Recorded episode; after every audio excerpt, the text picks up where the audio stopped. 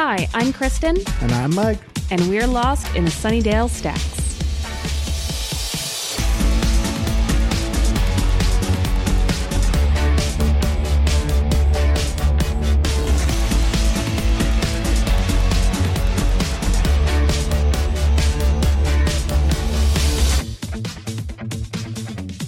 This is the Sunnydale Stacks, where every other week we immerse ourselves in the world of Sunnydale, California, and reviewed two episodes of Buffy the Vampire Slayer. This week, we're dusting off phases and bewitched, bothered, and bewildered. So, with this week, we're um, meeting a werewolf for the first time in the Buffyverse. Yay. So, I thought it'd be uh, interesting to touch on the universal monsters in the Buffyverse. Uh, so, universal monsters refers to um, the monsters that were big in the like black and white Universal Pictures classic. Not like really, really big monsters that could eat a whole universe. Yeah. That's different. Is that the end? Wasn't that the end of um, Men in Black with like the world was a marble? Yeah. Oh, th- those aren't monsters. Those are just alien creatures. That is being very speciest of you.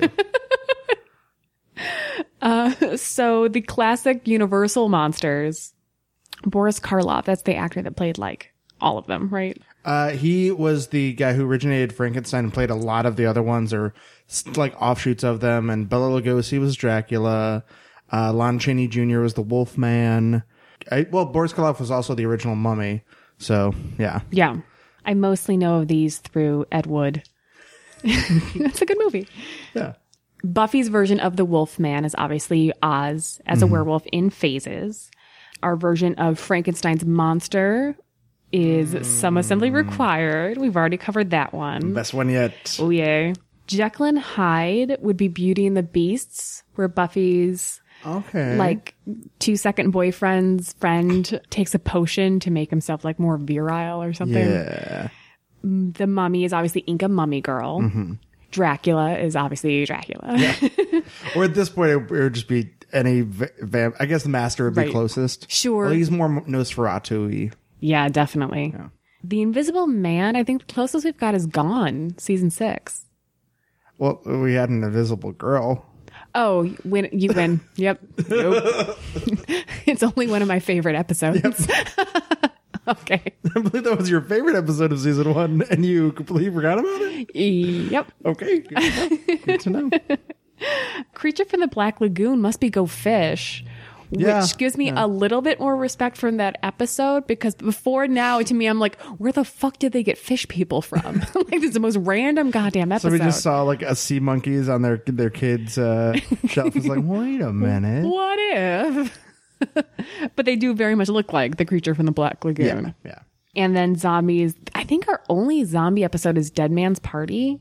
Yeah. Because yeah, the other things that would be kind of close would be m- closer to Frankenstein. Like Adam's closer to Frankenstein, Right, Built out yeah. of dead people. I mean, so zombies aren't really. I say zombies. That Mm-hmm. that's not really a universal monster. That's me throwing it in Yeah. there because I feel like how can you have all these classic monsters and not bring up zombies? And like, if they like Universal, the zombie type movies they would have made, it would be something like White Zombie, which is like people that are really under hypnosis, not like flesh eating Mm, right. dead people. It kind of bugs me that Buffy only has Dead Man's Party as a zombie episode because for some, even though it, I don't know why it doesn't really feel like zombies to me.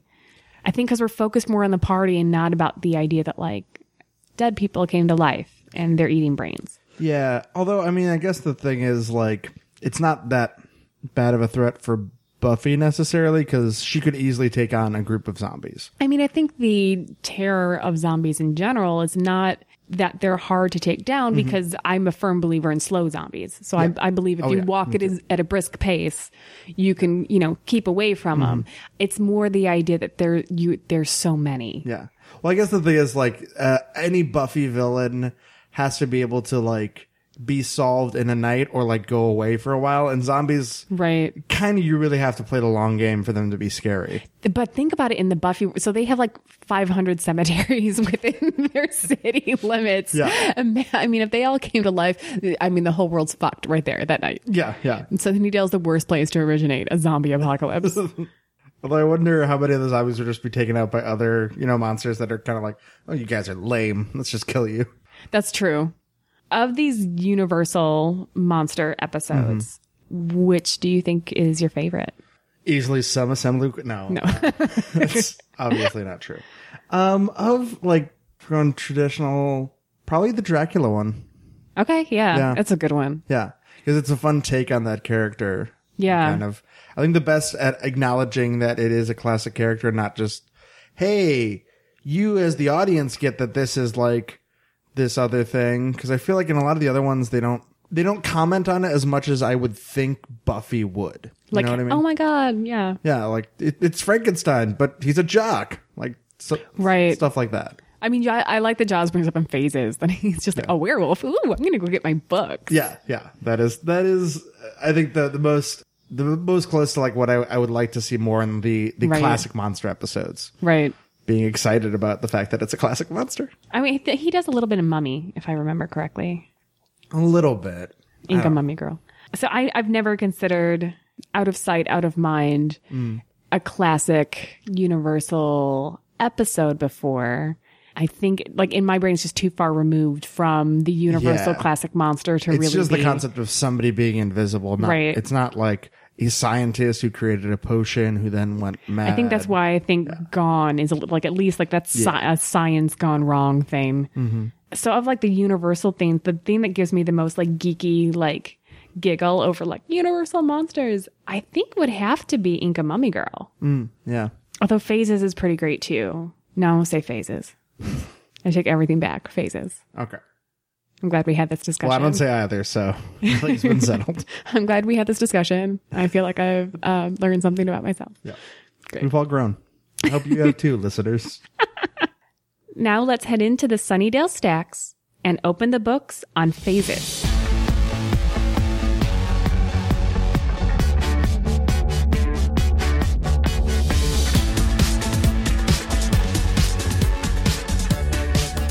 It's time for school, and Oz is checking out the cheerleading trophy. Oh, I love this. I love. I can't. I did not remember this came so early Mm-hmm. in the series. I always remember it being like super, like end of season three. Yeah. Hey, before we blow up the school, remember that trophy? Uh, that is the only redeeming factor of blowing up the school. It's like at least that horrible witch is put out of her misery of being alive in a trophy for the rest of time. you, I mean, you're so much nicer than me. I'm like, oh no, someone should just save that because she was she was being bitch was being punished, and also like what a cool thing. Like, look, the eyes move. We can't we can't call back to it anymore. cool it's it gone. is. Never mind that it's a, a woman's soul trapped in there. It just looks really cool. I may be a sociopath. I'm learning a lot of things on today's episode, guys.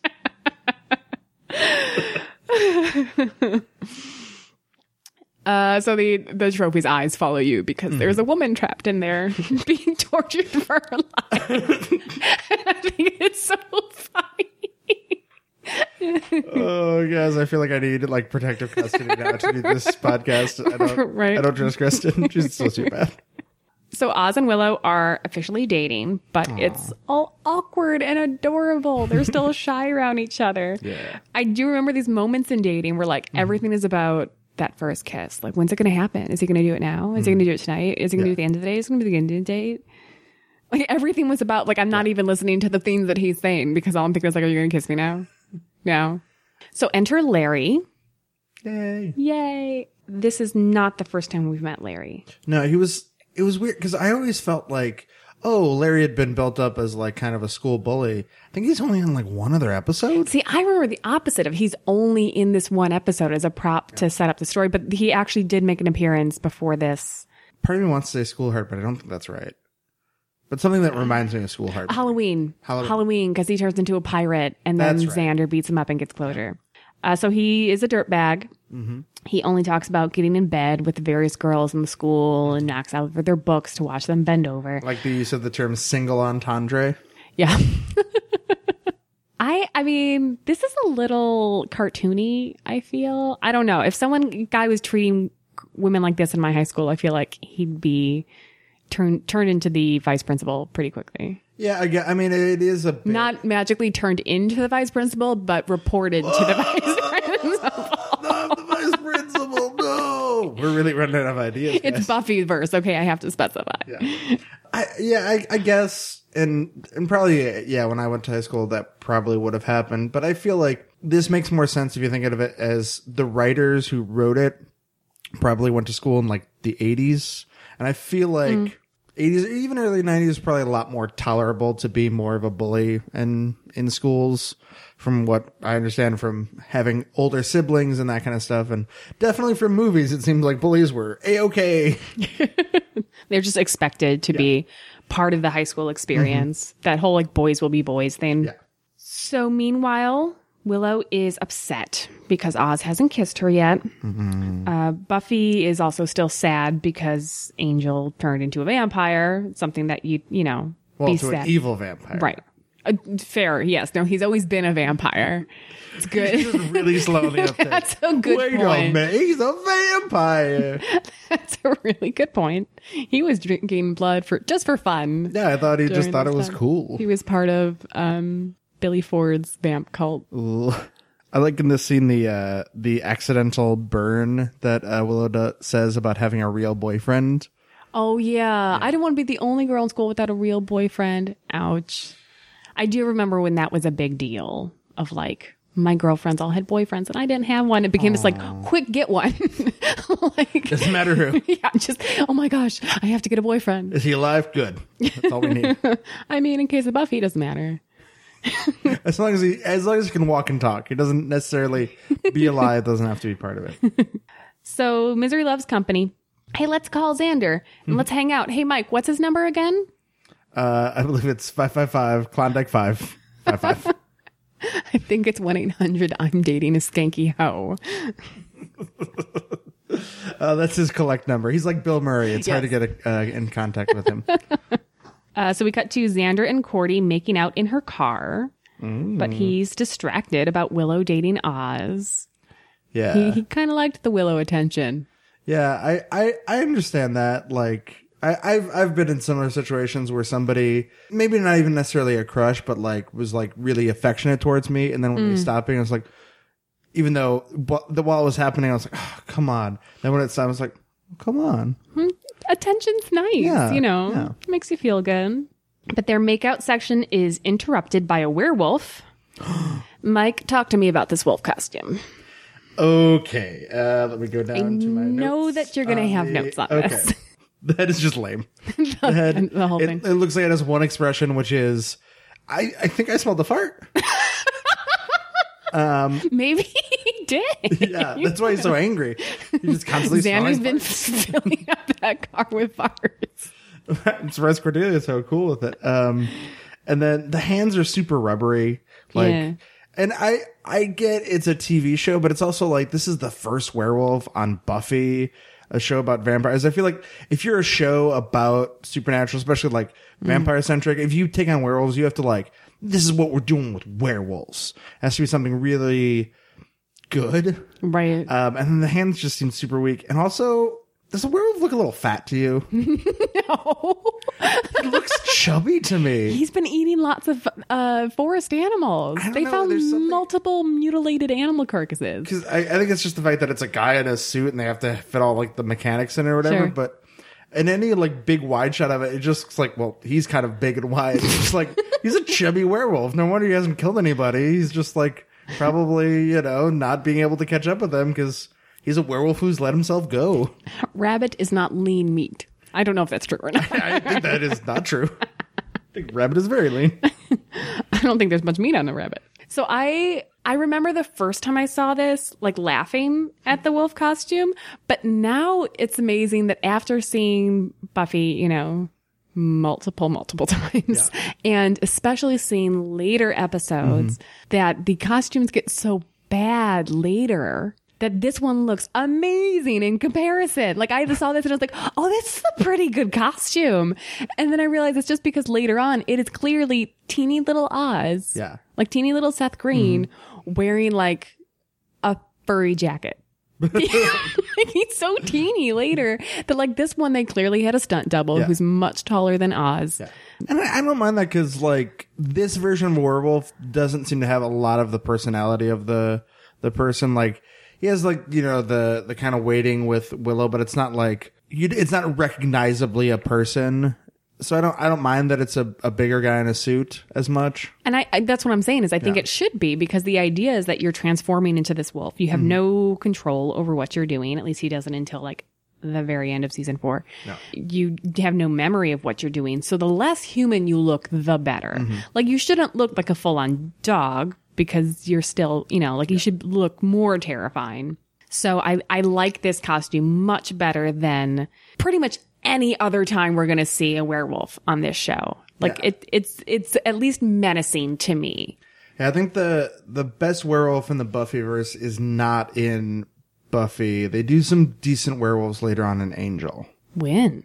There's, I think it, it might, it's either season four or season five of Angel. They have a whole episode about people eating werewolf, and they have some good werewolf costumes in that one. I'm going to go back and I, it's been a while since I've seen Angel. And then like there's a weird, like three scene romance between Angel and this werewolf lady. Now this is ringing a bell. 'Cause you're probably remembering the of course, episode. of course, super girly me remembers the romance part. Yeah. I just, I, I wish they would have made out when she was a werewolf and he was vamped out. That would have been hot. Ah, it's a lot of teeth. a lot of hair. Just Every five seconds. I wonder if you wax as a human, would, as a werewolf, you also be waxed? Is it an I extension of your I- natural body hair? oh, that's that's that's true. Because hmm. Or if you had like, I mean, because really if it's not- beard, if it's your not werewolf self have a really big beard? if it's not just your hair follicles just extending, then where the fuck is that hair coming from? New werewolf pores. That's interesting. That's actually an interesting question. I don't think we're ever going to get an answer. Well, let's just interview a werewolf. Dear scientists, Figure out werewolves, please. stop everything you're doing. This is more important. Cure for cancer, nobody cares. Uh, fixing uh, the world hunger crisis, nobody cares. Let's talk about werewolf hair. So this werewolf makes me think. It always makes me think of the end of um, Step Brothers. Where I, have, I have a point. I have a point. So- There's not a point in favor of this werewolf costume. It is though. John C. Reilly Mm-hmm. is one of the brothers. He's throughout the movie, he's got like this very realistic looking Chewbacca mask. Yeah. At the very end, they get Will Ferrell one to go with it, but it's a plastic crappy one. Yeah. And at the very end, they go Chewbacca masks, and they put them on and make the Chewbacca noise. And Will Ferrell takes it off and goes, "It's okay. That mine's not movie quality." And that's what I feel about Oz later. Is werewolf. It's like, Yeah, that's not movie quality. yeah. Yeah. it, apparently, the werewolf budget went way down. Yeah, seriously. Or they were maybe it was just the stunt double budget of like, we want Seth Green to be able to do this. Yeah. Or maybe they had complaints that the werewolf was way too, which doesn't make sense because traditionally werewolves are always bigger than the people. Yeah.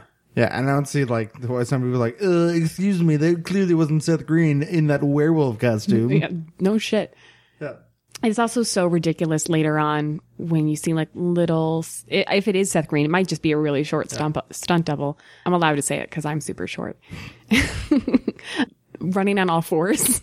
Oh, it's so bad. It's like a chihuahua. just run just run on two feet he's a werewolf he's not a real wolf like that's a big thing to me like it's not Mm-hmm. Yeah, a, and- it's not an actual dog it is a werewolf and you really have to make a choice, I think, with the werewolf. Is he going to be a biped or is he going to be on four legs? If it's four legs, it has to be really wolf like. right Right. If it's on two legs, and it's kind of like a hairy guy with an with a wolf head and claws. right Both can be scary, but doing half and half is just silly. yes so the werewolf also attacked a number of animals last night like bunnies no don't tell me giles uh, is super excited to research one of the classics which is just adorable Mm-hmm. Yeah, I, I love how excited he gets here. I also just like that there's you know the typical exposition. Ooh, what's this thing we're fighting this week? Then it's just in the parking lot this time, not in the library. It's a nice change of pace. we do get some nice set pieces this Mm-hmm. time around when we're not you know we're in the forest and we're at you know lovers lane i guess that like All eh, sixty square feet of the forest. right that it's just some you know a little change of set for us in gym class the students are learning self-defense did you guys do this No, this whole scene feels very season one to me. It seems Yes, it kind of forced, does. and like the comedy is just kind of like a little a little hackier and a Yeah. little more out of character. Like the whole part where Willow goes up and remember, Buffy, you have to be a meek little girl like all the rest of us. Just seems really unnatural the way she says it and just walks away. And then Buffy's, oh, it ruined my fun. It just Yeah. it, it's all it feels very forced. This whole sequence. I get that they have to set stuff up. They set up the uh the Oz being bitten by his cousin and Larry coincidentally being bitten by a giant dog. I love that that uh, interchange though. It throws me Yeah. for a loop like almost every time because usually I'm like, oh wait, Larry got bit by a dog. How is he not? And then like Oz with his little cousin biting his finger. It's adorable. Like it, it's. I think it's pretty natural. Like it, it doesn't seem forced exhibition to me. Like, hey, you got a big thing. Mm-hmm. You know, what'd you? I don't remember what z- joke Xander makes, but like, oh no, I was bit by a big dog. Yeah, my cousin. Mm-hmm. I, it's. I like that. Yeah. That's the I think that's that's about the only thing that works in that whole scene. I Willow has a point mm-hmm. that like Buffy can't show her Slayer strength. I, what the the scene does for the rest of the episode, like what its purpose is, I completely get. I think the execution is just really subpar for a season two episode. Well, so like I appreciate that Willow has to pass, then it needs to mm-hmm. remind Buffy that because Yeah. I, Buffy I think would be willing to throw down with an mm-hmm. asshole like Larry, but the way she says it, like you need to be Yeah. meek little girl, like. It raises my hackles as a girl, and I feel like it would raise Willow's hackles too, especially because the whole purpose of this class is to learn self defense and be a strong woman. That like, we need to be a meek little girly girl. Like it's like, ugh, that's gross. That's just a gross sentence. and, Stop it- that. And if it was kind of being a play on we're we're saying this because we actually don't believe this, that didn't come across very No. well. And I feel like it it could have used more of a thing of Willow making a, a similar statement of remember you have to pretend not to have your superpowers and then like have there be more of an exchange at least uh, visually between willow and buffy of like willow don't don't do that buffy buffy i see what you're about to do and then buffy doing it and willow being like oh come on yeah. like I, it just it seems like they had to shoot this then the last day, and we're just we, it doesn't matter. It doesn't matter. Just get get it all covered. Yeah. So Buffy pretends she can't flip Larry over her head until he grabs her ass, uh, and then she whips him over. Again, grabbing the ass, you would get like suspended immediately. Yeah. Are you He- kidding me? That is ver- that is physical assault, And also, Larry, you're really overcompensating. right? Uh, so I learned that I took a self defense class Mm-hmm. um, as part of a Groupon, and I learned this move, and it is hard. Yeah. it really like part of me wants to be like, oh come on, And it's the move they always show you in every TV show and movie of self defense. It's like It's like the we even- hardest. Why do we even do this one? Everyone has seen this one before. Let's learn the moves that we haven't seen in every TV show and movie. The best one from self defense, the only one that actually worked, because a lot of this was like, I'm sorry, I'm supposed to do what and what. Mm-hmm. I'm never going to remember this move. Yeah, when you're being attacked. Like, do this, this. Step one. Take your his thumb and pen- bend it this way, but not that way. This way specifically. You're like, I'm I'm freaking out if I'm being Yeah. attacked. The one that I really remember actually working was basically Go for the nards. essentially sure yeah that um you thrust your hips back and then if he comes up you behind you thrust your hips back and then fall back on top of him Mm-hmm. Yeah. which essentially lands your entire body weight onto his nards so not only does he fall backwards you're falling your entire body weight on top of him Oh, but what if Uh, he likes that though? again you're landing on his nards Uh, all your body weight that's a lot of body weight what if he's wearing a cup? I mean, then you, there's a lot of self defense moves that won't work then. Yeah, I'm just saying, be prepared. Okay. Learn that weird uh, flip move that they teach in the show. Uh, Giles later teaches the kids about the phases of the moon. I love his demonstration with the got this globe, globe. the little like the globe with the moon, and he's explaining, and they're so bored. It's like, come on, I finally get to use this globe. I know. never get to He's use this been- globe. He's been waiting. I also love that he's obviously in such a good mood and so excited about all this that he finally laughs at one of Xander's jokes. Moon pies. Okay, I this is a, another problem I have with this episode. I feel like there's a lot of things that feel super out of character for me, and this one is one of the biggest ones because I don't. If Giles was going to laugh at one of Xander's jokes, I don't think it would be this one. I like it because Moon Pies is dated, so Giles would get it. He would get, but he wouldn't. He wouldn't like moon pies. No, uh, no but it, not not that he's like, oh yeah, those are yummy, but he's like, oh, I get that reference. That's I I get it. Oh, I He's get not it. Captain America. He, he- he's still been around. Yeah, but he's been like I mean, his note's buried in a book and he's British. I don't know. I think it's cute that he, if for once he doesn't rag on Xander for making a joke. He's like, oh, okay, I get it. I, I I don't know. I just I feel like it's if it was a smaller reaction, I think I would be okay with it. Of just like, oh, I get that. But he's like, oh, oh so funny. Oh. Again, I chalk that up to like, I, thought just that I think he's in such a good mood that he's like, he's already like close to like, g- like mm-hmm. giggles when the scene starts because Yeah. he's so excited to tell them this. And then Xander makes a little joke. He's like, oh, yep. what is a moon pie? It's it's from what I understand, like I think it's oatmeal cookies and then cream, or no, it's a different kind of cookie, not oatmeal, because then that's just a cream pie, and it's like marshmallowy. I don't know. I, A I never liked pie? Kinda, Okay. but it, there's something that makes it a moon pie. Research for this episode. I should have bought some moon pies and we could have had dessert. Oh. Although I, I that, that does bring up an idea I had of uh, when we eventually get to beer bad, we should uh, get drunk. Oh, that's going to go well. I say stupid things sober. Uh, despite the traditional assumptions about werewolves, the person bitten is actually turned for three full days. Mm-hmm. So that's like the day before, the day of, and the day after. I like that. yeah. Like, it, did you ever see Silver Bullet? No. It was an 80s werewolf movie. It's a bit slow to start, but it does have Gary Busey. And the silver bullet uh, refers not only to the uh, titular murder weapon to kill a werewolf, but also uh, the main character's uh, new pimped out wheelchair. Because What? the main character is a kid in a wheelchair, and then he gets a super awesome new wheelchair that they call the silver bullet. And then he also has to fight a werewolf. Oh, he's not the werewolf. No, no, no. no, no, no. I thought all this I mean, like, it sucks that he gets bitten by a werewolf and he's kind of evil now. But like, hey, one, you know, three nights out of the out of the month he can run. No, see, I, I imagine the other way that would be even sadder. that it's like everyone knows he's the werewolf because he's the only werewolf still in a wheelchair. Because they would kind of be like, "Well, I think we figured out who the werewolf is, guys." Specifically because he's got the fancy wheelchair. Yes, now it's like, it's oh, he's just flaunting it now. wheelchair. But no, it's it's a it's a fun movie, and they have a thing about like um, werewolf is a wolf whenever there's the moon out, but the fuller the moon is, the more powerful he is. So of course, the showdown where they finally um, take on the werewolf has to be not only at a full moon, but on Halloween. Sweet. Yeah. Uh, so even though a werewolf is a wolf at night, during the day they're still a person and not at fault for their wolf actions. So Buffy's mission is to capture, not kill. Hashtag not all werewolves. oh no. Is that not going to be our new hashtag? not all werewolves. yes, all vampires. No, Well, currently, yes. they could, but vampires. but not vampires with a soul. He just doesn't But have a soul right now. no. that doesn't mean that like it couldn't happen. You have to insert the clause to allow for it in the future. It's like yes, all vampires. Uh, asterisk for now. okay.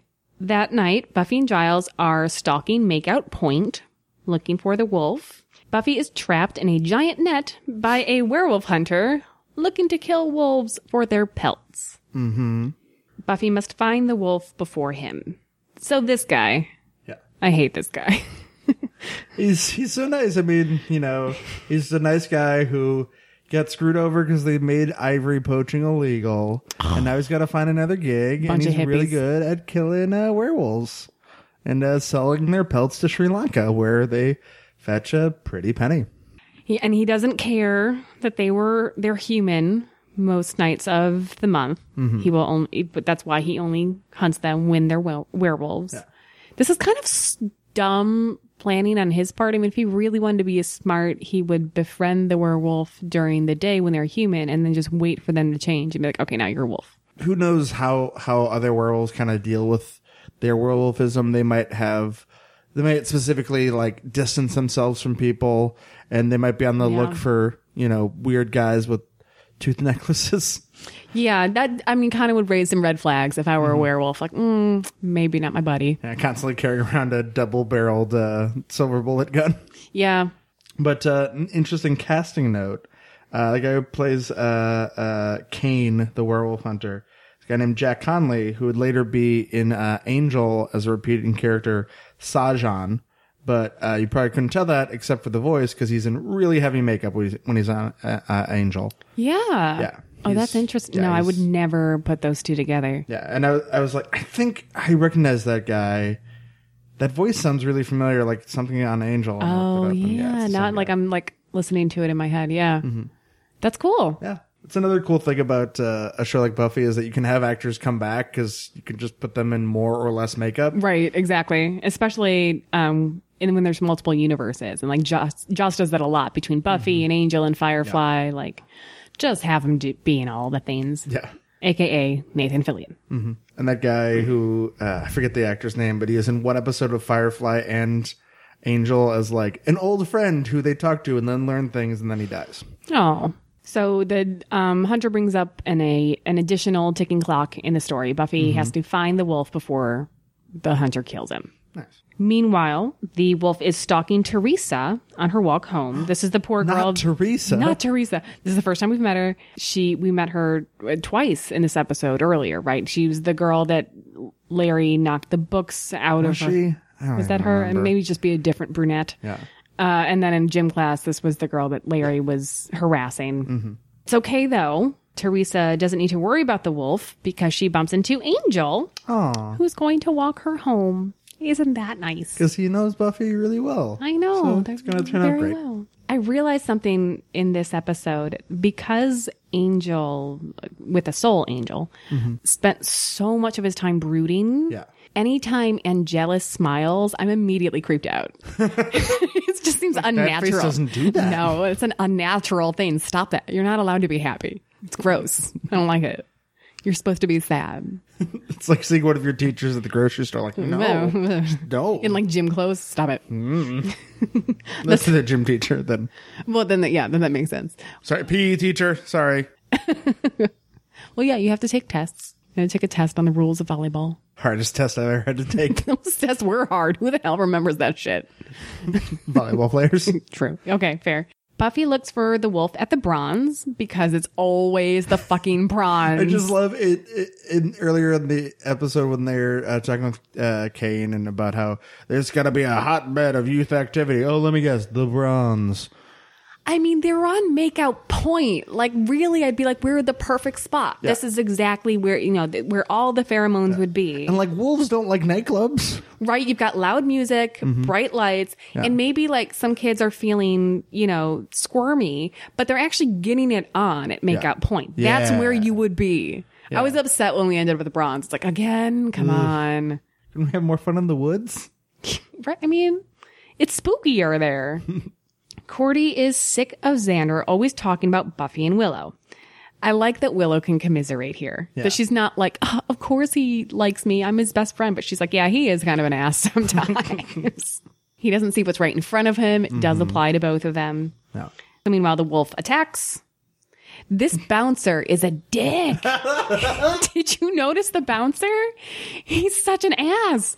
So the place empties out, and just as like everybody's getting out the door, Buffy runs in the door and he slams it shut behind her. He makes no move of like, "Hey, lady, watch out! There's a wolf in there." He's like, she knows her business. Maybe he's like the one guy at, at the Bronze, like, wait a minute, this is that lady that killed that vampire before. And I was like, just fuck that chick. Fuck that chick. No, he's a dick. I Chivalry is how the dead. werewolf just plops on uh, Willow and Cordy's table. How did he get in there with nobody else like saying anything? Skylight.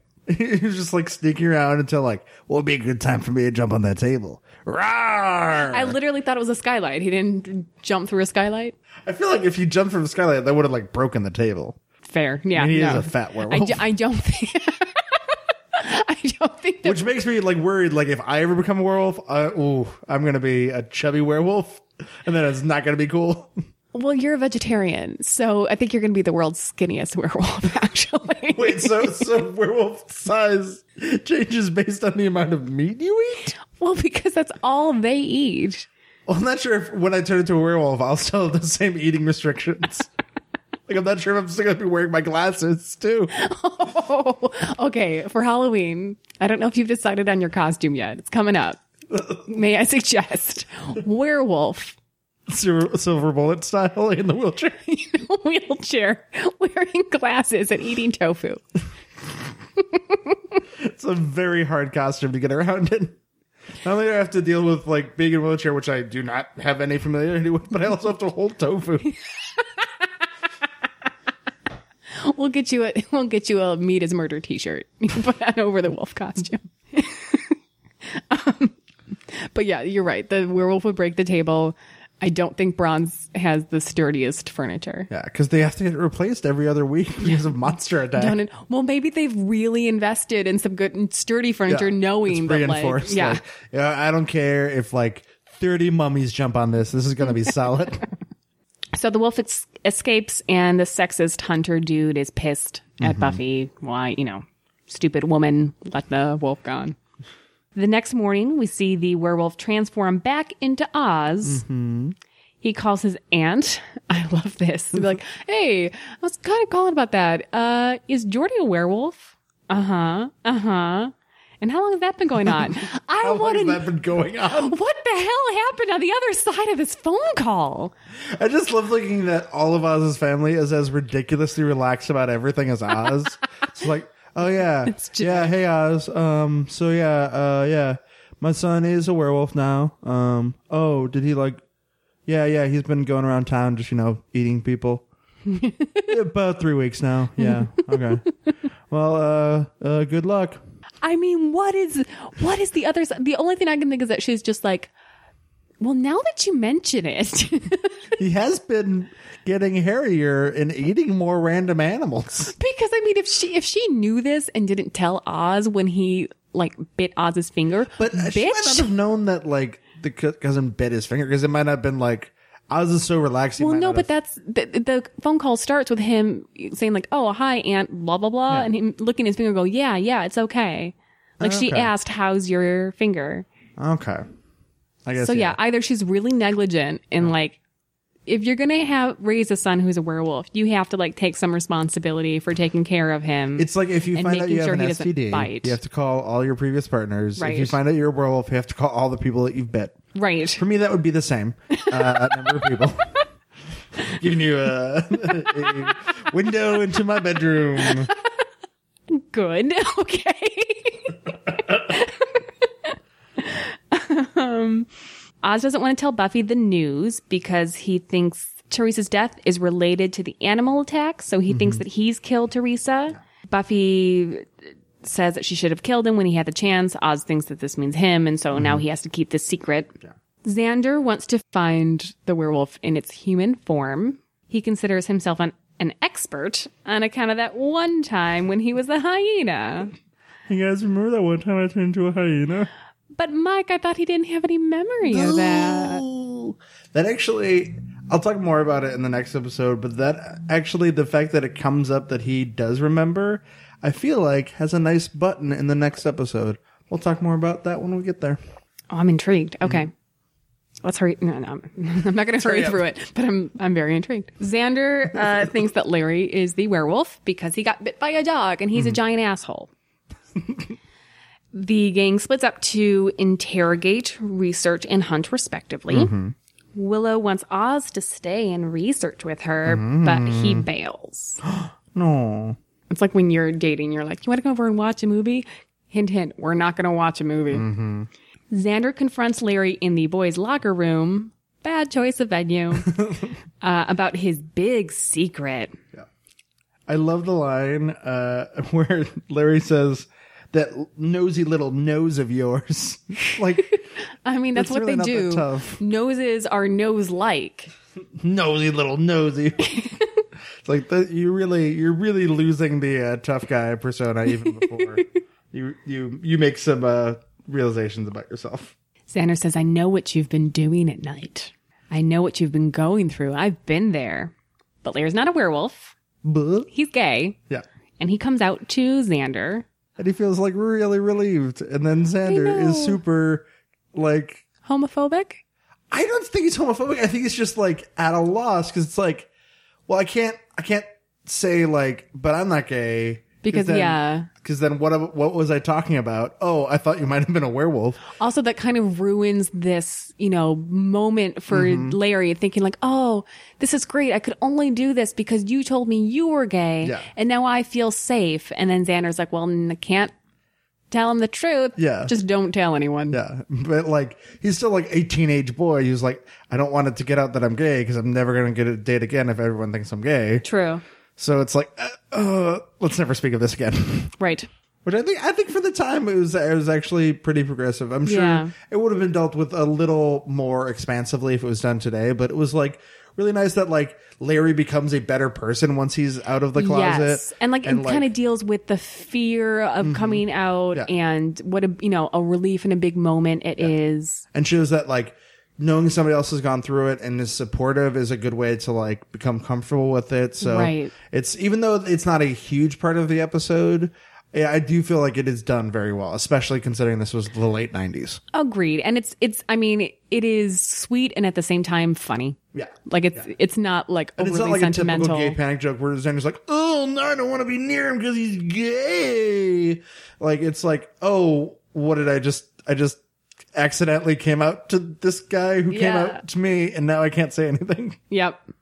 Meanwhile, in the library, Willow is voicing her woes to Buffy, who suggests that maybe Willow should make the first move with Oz.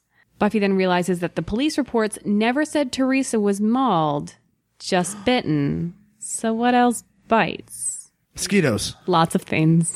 sure. it could, I mean, she could be, she could be allergic to bee. No, those are stings. Moving on. Buffy and Xander go to the funeral home, and indeed, Teresa does have vamp bites on her neck. cleverly hidden by an ascot. I mean, yeah, if you're gonna, you know, have an open casket, No. which I think you just wouldn't. And also, like, why is there just nobody there? They're just like hanging out with this corpse.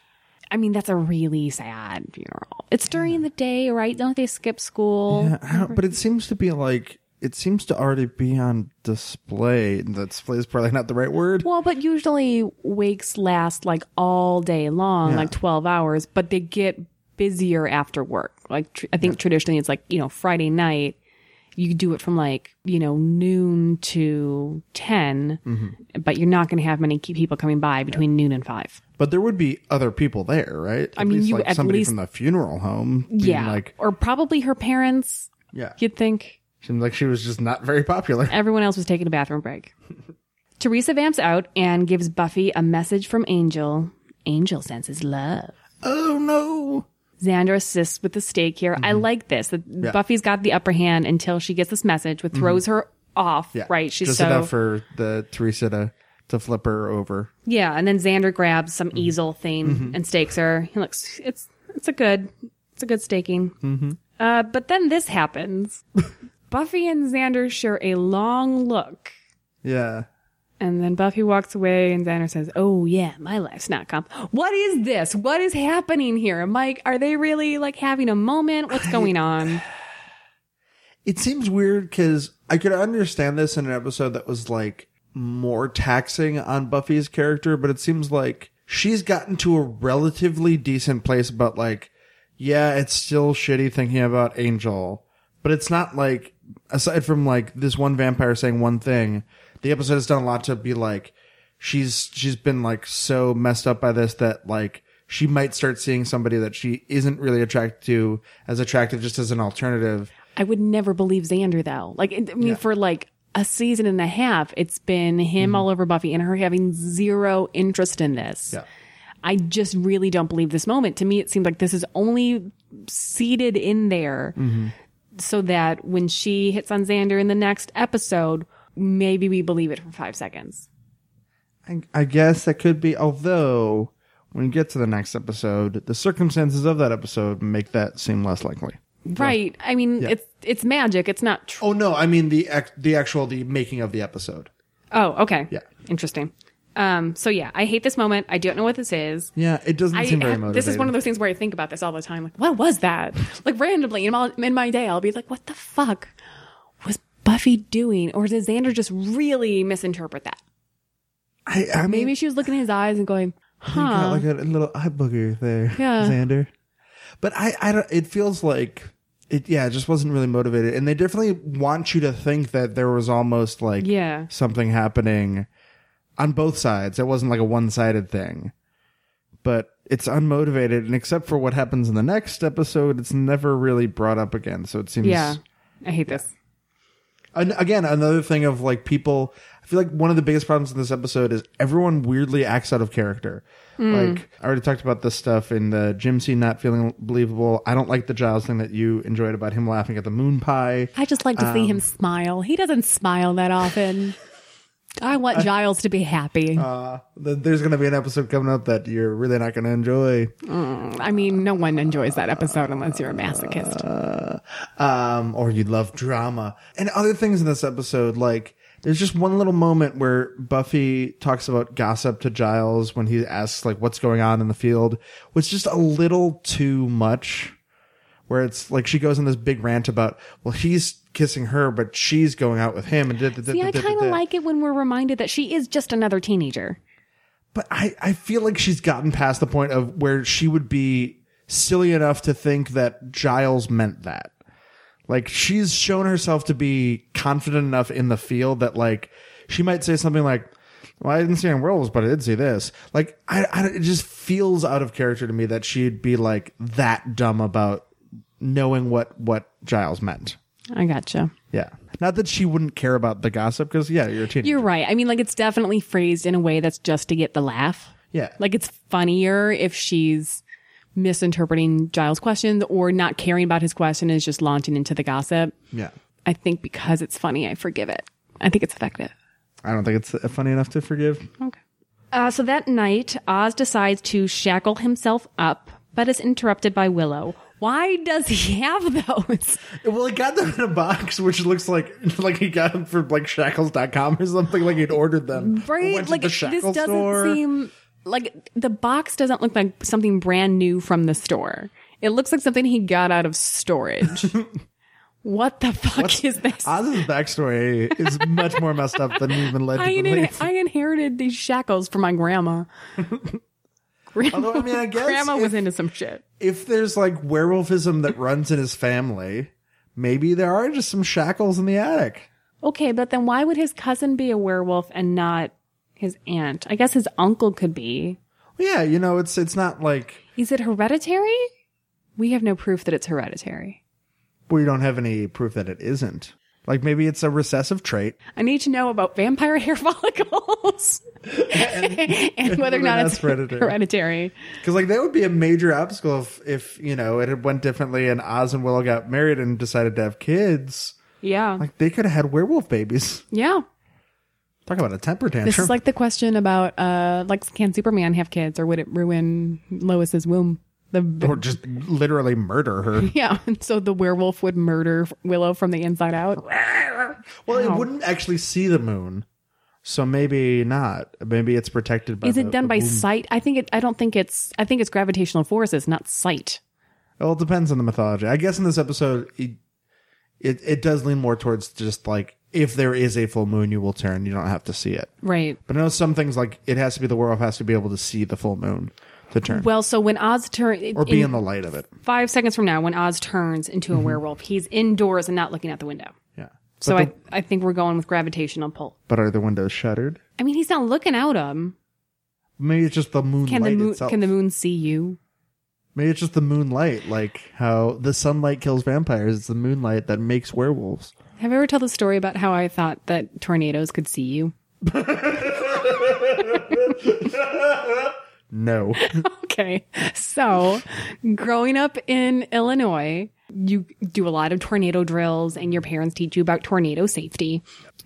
During this time, you go into the hallway where there's no windows and you go to the bottom floor and you sit and you wait. And um, my parents always stress that even if it seems like the storm's calmed down, don't leave the hallway, don't go near a window because it could just be the eye of the storm. and they didn't, they didn't explain what that meant. Oh no. In my brain, the middle of the, like it's the, it's the cyclone. The Yeah, middle, yeah, the yeah. middle tornado is literally We're all adults. We all have figured out what the eye of the storm means. Thank you. Um, I thought it was gonna look like basically the Eye of Sauron. and if it saw you, uh, it would get you. so that's why you had to stay away from windows so that it couldn't see you. That would be like even more terrifying. Yeah. It's not even a natural disaster. It's like some kind of weird sky demon.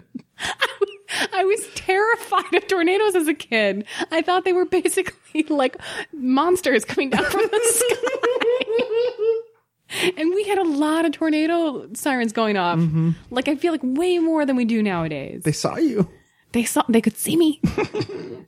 uh, so Oz gets out of shackles. Uh, Willow shows up. He tries to get rid of her. Rid of her. She gets hysterical and rambles, and it's cute. He says he's going through changes, which she interprets as like typical teenager hormonal shit.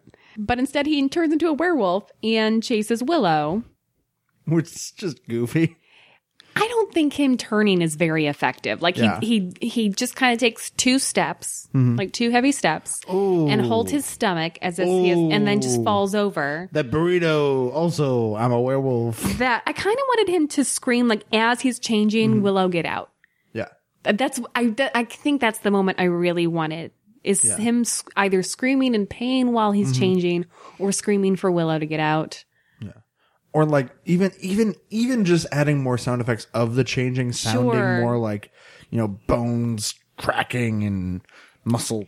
They did not set themselves up for success very well here. It's brightly lit. There's Yeah. no sound. It's like a sitcom stage. like, yeah, you're just not doing yourself any favors here. I can see everything. Yeah. I mean, like, I, I, it was probably just the, the logistics of the sets they had, but it would have been so much more effective and more logical that, oh, I've got these shackles. I'm going to shackle myself up in the basement to like this heavy pipe or, Sure. you know, what was he going to shackle himself Yeah, to? The to the- kitchen table? Yeah, like- you're just going to break that shit. werewolf, like carrying a table. Just break it. Maybe you got the, the table. This is my mom's Bronx. good oak. I can't. yeah. But yeah, and you see, he's a really poor planner because he got those shackles out, and he, if Willow hadn't shown up, he may have might have had like just enough time. Right? What were you doing after school? Yeah, maybe like the moon came out earlier than he thought. I mean, it, there are those times where you can see the moon during the day. That's true. Yeah, that that's very true. Willow does really well here. She jumps a fence and then smashes his face with a garbage pail when he peeks over him. Like she says, I mean, Yeah. go Willow. Meanwhile, at school, Giles is getting a tranquilizer gun ready. Willow runs in to get their help. Okay, this this scene has the worst ADR that I think I've ever seen in Buffy, at least that I can remember, where they have to explain that it's a trank gun as they're leaving, and Yeah. just the the ADR that Giles does here, it's like, and this is filled with the pentobarbital, and uh, uh." it just sounds so forced, and it's so obviously added later. It sounds like they're in a bathroom somewhere when they're recording it, and he says this line that's so weirdly expositional about this will put an elephant. I'm definitely sure it will take down a werewolf, uh." and it's. It's the fakest thing in the episode that includes a big fat rubber handed werewolf.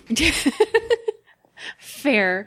I guess I appreciate it because I didn't really realize this was a trank gun because they recently had that line about like I should kill him when I had the chance. Yeah. So I thought this was a real gun.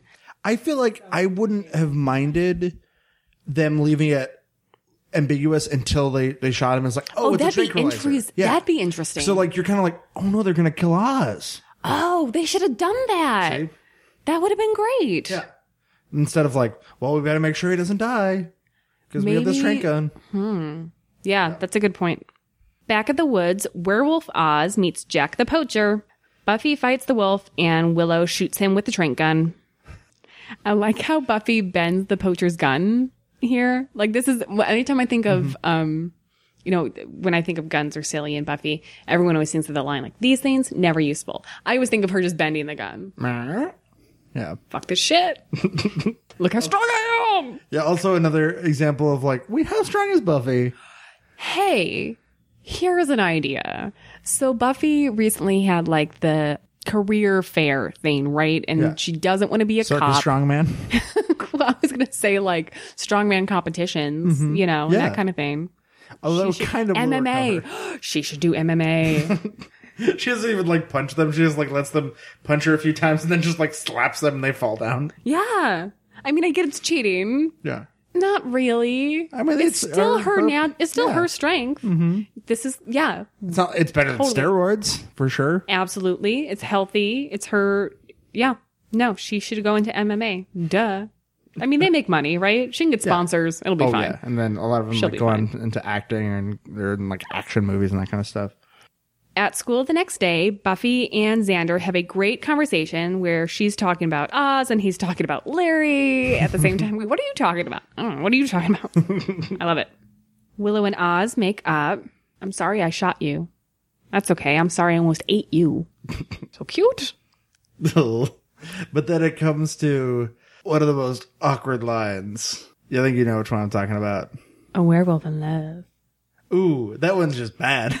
Okay. uh, with the one where it's Willow says, "Well, it's okay. Three days, three days out of the month, I'm not that much fun to be around either." She's like, "Oh boy, that's such. A, that's like Only menopause. boys are bothered musical. in li- by that line. Girls find that hilarious. It just feels so like that's like a Shecky Greene line. That's a, that's a line of like a Catskills comedian would use.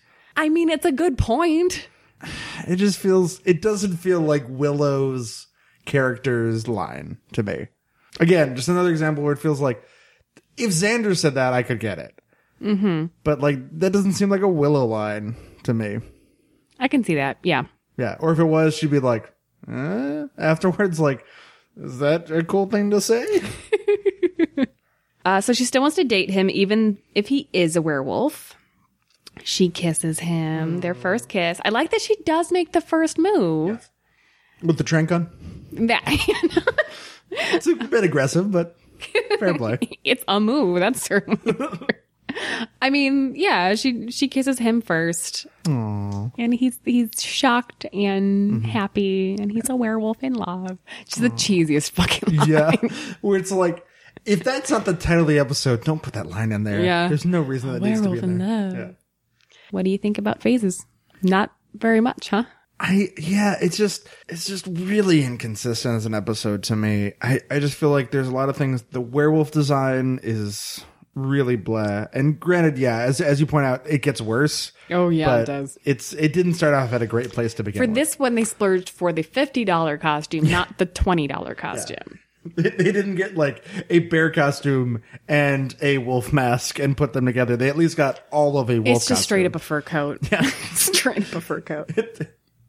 It's a, a fur coat and then just like a. Footy pajamas. It's a furry footy pajama.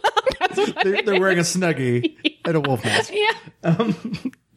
Yeah, and like I said, my biggest problem I think is is honestly though the characterization of this episode seems really wonky to me. There's a lot of things, especially that one gym scene seems really season one. There's just uh, it just feels like an episode that is really rough overall. Probably, I mean, there's there's some good moments. I like Cain as kind of the secondary villain. He's not super developed, but you know enough to like dislike him, and he's well cast. Does that make the werewolf the f- primary villain? Yeah, I mean, it turns out that he's not bad, bad, but Yeah, I would argue that Cain's the because he was never bad. They were always like, "All right, we have to catch him. He's just a, this is just a person." I, I guess, but but yeah, and I I kind of wish Cain had come back at some point when they were dealing with werewolves again. I think it'd be interesting if he came back for some other demon, Ooh. but like in- he's you know if not pelts, then some other demon part. Yeah, because I'm sure other like there's probably some weirdo on the internet who's like, "Ooh, this demon horn gets me really good in the bed." That's that sentence did not uh, come out right at all. That's an episode of Futurama, though. Yeah. But yeah, no, I, it- it'd be. I'm, I'm right now. I'm thinking of earshot because she's supposed to get an aspect of the demon. But yeah, like even yeah, like the Pulgara demon. If they if he wanted its spiky thing, Yeah. that, yeah, that'd be interesting. There, there'd be cool because I, I like any time a, a show like Buffy can create that universe of like a character will come back, not necessarily as a a a main character or a recurring character as far as they have a big arc, but mm. just like a character coming back every once in a while, like, like. Ethan Rayne. yeah, or an Ethan Rayne. It just it strangely by bringing characters back, it makes the universe feel bigger in a way because it's like Right. oh, because they still exist outside of this one episode. Right. Yeah. There's they went and saw the world and came back. Yeah. Yeah. uh, outside of each individual episode. Um, and that feels like a character who you totally could have done that with. Yeah. Because he's A, alive, Well, right. Yeah, that's one problem in the Buffyverse. uh, A, alive, and B, has like ample motivation to keep on doing stuff that would be interesting for, Yeah. for us to see later on. Um, but I mean, the actor came back in a different role, so that's, that's cool. It's an okay episode. There's a lot of funny little bits, and as much as I don't like the characterization and the writing, the performances are overall pretty solid in this episode. Everyone's got that got their good game. And unfortunately, another problem is just I think a personal one. I really don't like Oz that much as a character, and this is an Oz centric episode. That's precisely why I like it. Yep. So I think part of the reason this might feel forced or out of place in terms of characterization is this is just something we needed. It, mm. I mean, and I think that like the writers recognize that like after Surprise and Innocence, we need something light. We need a love story. Uh, we need some classic monsters, very minimal angel. So let's add some funny shit that maybe Yeah. is not in character and is a little too goofy.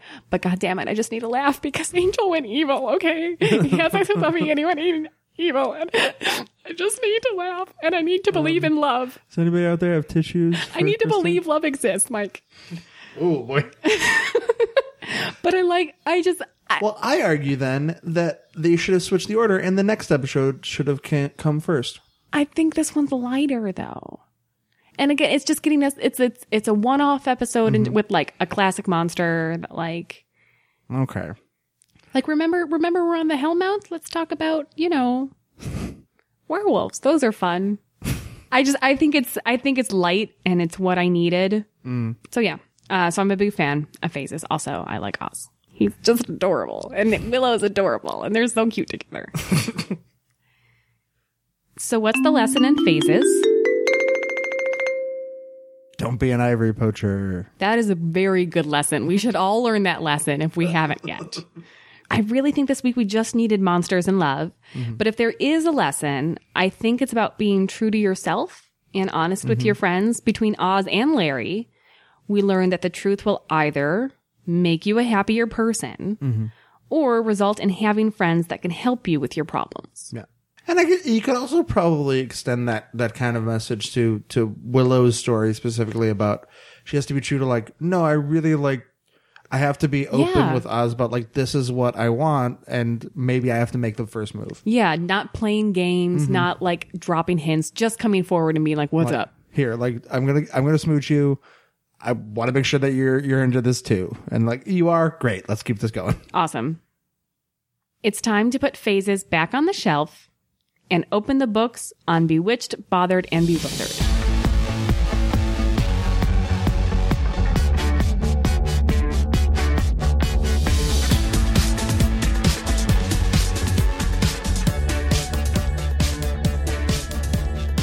Valentine's Day, and Xander's gotten Cordy a heart necklace.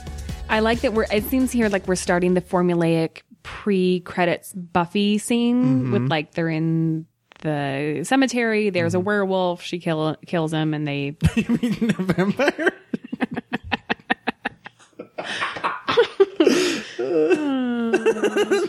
you were so confident about that. I literally had to think, wait, was it a werewolf? What if, I thought we just learned in the last episode that you don't just kill a werewolf. you're the one that doesn't like eyes. I, I will have to admit, if this episode just started out with Buffy straight up killing Oz, it would be kind of amazing. like, you know, I'm tired of this shit. So we start the formula of Buffy in a cemetery talking about what's going on in the show at large. She stakes a mm-hmm. random vamp, usually has a funny quip, and then roll credits. go to titles. Yeah, I have, I have the same thing. That's like a nice, concise, like, and this is kind of a, a great way to start an episode, especially if it's somebody just happens this is their first episode. Not saying like this particular episode, Right. but it's nice to kind of start an episode with. Okay, I kind of get these characters have a relationship. They're talking about this drama. Ooh, a vampire. They're dead. Ooh, credits. Yeah. Yeah. Cue the rock music. Don't worry, I, I'm not musically inclined enough for us to get sued over that. The next day at school, Cordy's high heel mafia is ripping on her for dating Xander. This is a weird power shift in this episode mm-hmm. because Cordy's always been the leader of this group. And now all of a sudden Harmony is, and I think we're supposed to believe that it's because Cordy's dating Xander that like she's been ousted as Queen C, right? Yeah. Okay. It just seems like from moment one in this episode, she's like, Hey guys, I want your approval. I'm like, this isn't the Cordy I know. Well, I think part of that is that there's kind of like the backstory of she called them all last night Okay. to talk about like, oh, what are we wearing for the, the thing? And nobody answered or called her back. oh, right. So yeah. she's already like, what's going on here? That's true. And even if she's not necessarily like thinking, oh, is this because of Xander? She's probably already kind of nervous about like, what if they found out that, that I know Xander? Now they're not talking what's going on. I do, I do think you, you have a point that it would have been stronger if we had seen a little bit of like her as Queen C in this episode and then see it get taken away. Right. Yeah. Later in class, we see Amy. Hey, we were just talking about actors coming back who we haven't seen in a while. We haven't seen her since season one, episode mm-hmm. three, when her witchy mom switched bodies with her. Ooh, witchy mom.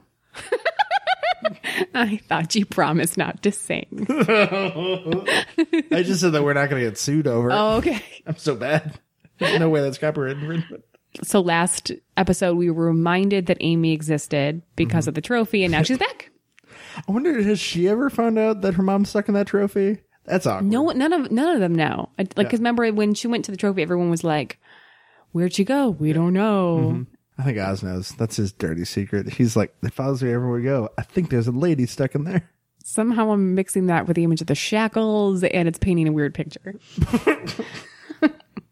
Fifty Shades of Oz. he likes the woman stuck in metal. He has shackles. He's not as nice a character as you'd think. He's he's he's watching this woman being tortured. He has shackles at the ready. So Amy's taken up her mom's hobby, practicing magic to turn in phantom homework. Mm-hmm. And I'm such a nerd. like, like, oh, but you're not going to learn anything that way. like, you may get an A, but you're not going to know algebra. You're going to need to know algebra. But She's writing an algebra paper. I don't remember. I think it was history. I don't know.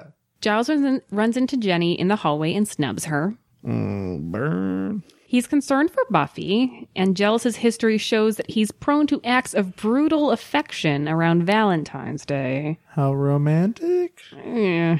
Hey, speaking of which, down in the factory, Spike gets Dru a necklace for Valentine's Oh, Day. that's so sweet. But meanwhile, Angel gets her a warm, bloody heart. and she's licking her lips. It's her reaction to it that, ah, stop it. It's in my ears now. Stop it. Gross. Oh my God. it's awful. Spike suggests Angel should rip out Buffy's lungs, but Angel thinks that lacks poetry. So what rhymes with lungs? Tongues, m- mungs, uh, feng way, Stung. Stung, stungs. My heart, it got stung when I pulled out your lungs. Is this the musical Mike episode? Yeah, that one demon came by, and now now we're doing an all musical episode. So I think I like this line with him saying, "What rhymes with lungs?" Because it, I feel like it's foreshadowing to William, the bloody awful Yeah. poet. Because later on, said, "What rhymes with effulgent?" Although my favorite line in in this uh, little scene is, um, I, I picked this up in a quaint little shop girl. Oh, that's cute. Oh, that's awful and yeah. cute and funny. So instead, Angel sends Buffy roses with the note "soon." Oh, Black rose? No, there were red roses in a black box. yeah. Yeah. A little handwritten, and you know what? Props to Angelus. He wrote a little handwritten, note. Yeah, you don't see that kind of personalization anymore. Mm-hmm. I was expecting that. I saw the black box and I was like, oh, right. She opens up and finds black roses, um, which doesn't happen. They're red roses. But Oh, you're thinking of the scene in Batman where Vicky Vale gets the uh, roses in the mannequin hand. yes. that, that is what I'm thinking of. Thank you. I was like, I remember black roses. Where am I remembering those from? That. But my, so I'm picturing that when I see this box I'm thinking, why the fuck doesn't Joyce freak out when she sees black roses? Because when you're a teenager, and a little, a little note says soon. like if your teenage daughter gets roses, you're like, oh, secret admirer. You don't Mm-hmm. want to talk about it. And teenagers suck. Oh. But if she gets black roses, like cops calling the cops immediately. Unless like she is a goth Oh, it's like yeah, okay, yeah, Black no. Rose. Okay, someone really It's like, knows you. Buffy is not like into into goth stuff. True. Yep. So that night at the Bronze, Cordy is snubbed again by Harmony and friends. Oh, Xander chooses this moment to bare his soul to Cordy, who in turn dumps him. oh, This is rough. Yeah. This is, I mean, you don't do this on Valentine's Day when someone hands you a present. Also, I would immediately take that present back. Like, she would not be leaving the bronze with that. yeah, I, I get that. That's the, I, in in this whole episode, that's the thing I find most inconceivable. But I think that's just showing like how much Xander's really like grown to to have feelings for Cordy. That like his first thought isn't I'm gonna get that necklace back. It's just like, oh man, this really this really sucks. Yeah. Yeah, he's not thinking about the necklace. Although what I was distracted by this entire scene is that there's a weird book rack behind them. Um, it's like one of those turny book racks that you see a lot of times at like souvenir shops or such. Yeah, that yeah. has little books and just like I kept checking I'm like what what is that doing there like it, it's like a cafe slash musical venue slash bookstore the bronze is the weirdest fucking place because like so uh, so books in a cafe would make sense Yeah. and because it's an underage club the only thing we ever see them drink there until like season five i think is coffee like cap Yeah. you know uh, cappuccinos and lattes and stuff and muffins. So like there's definitely a cafe aspect. So a book sure makes sense. But then there's a nightclub aspect. Yeah it's just like how when you know dingoes ate my baby are playing are people just like perusing the books or is that is it early enough that they don't have the books i don't know the day crowd is very different from the night crowd maybe Bronze is a weird business It's a weird fucking place. I don't know how Underage they're- clubs, man. Yeah, they're yeah. I don't know how they're staying in business with all these constant attacks where they have to prepare things and somehow not lose their license to be a business when people are murdered outside of got their it, club. I got it. nightly. I got it. Insurance fraud. What? I don't know. I don't. I don't know how insurance fraud works, but you'd have to have really good insurance for all of this. Their insurance fraud is that they keep um Using it, yeah they just keep using it and their premiums never go up. have a really good uh, rep. I, I love the the next day after the dumping. How there's the one guy at school, even though the transition to all of a sudden Sanderson school seems a little rough. Mm. There's this guy, dude, where do you get dumped? Yeah. That guy's such an asshole. I mean, everyone's an asshole, so everyone knows and everyone's talking to it. But like, yeah, way to go, dump. Like that is the worst line ever. So Xander blackmails Amy into casting a spell for him. He wants Cordy to fall in love with him so he can dump her. I remember this being a big deal in high school. Who mm-hmm. dumped who was like Yeah. the big, you know, if if you got dumped, you were like the biggest loser. So you want to make sure you did the dumping. Great uh, incentive to put on relationships. Yeah, right. As soon as there's any sign of trouble, well, I have to bail first. I mean, it's definitely how high school relationships worked. It was like, oh, we're having a fight. We're done. Yep. We're over. I'm not going to love you forever anymore. Uh, so Amy needs a personal object. Xander gets the necklace back from Cordy. I love that she's wearing it. that is really sweet. Although I do feel like, Xander, you just gave that to her. Is that really a personal object yet?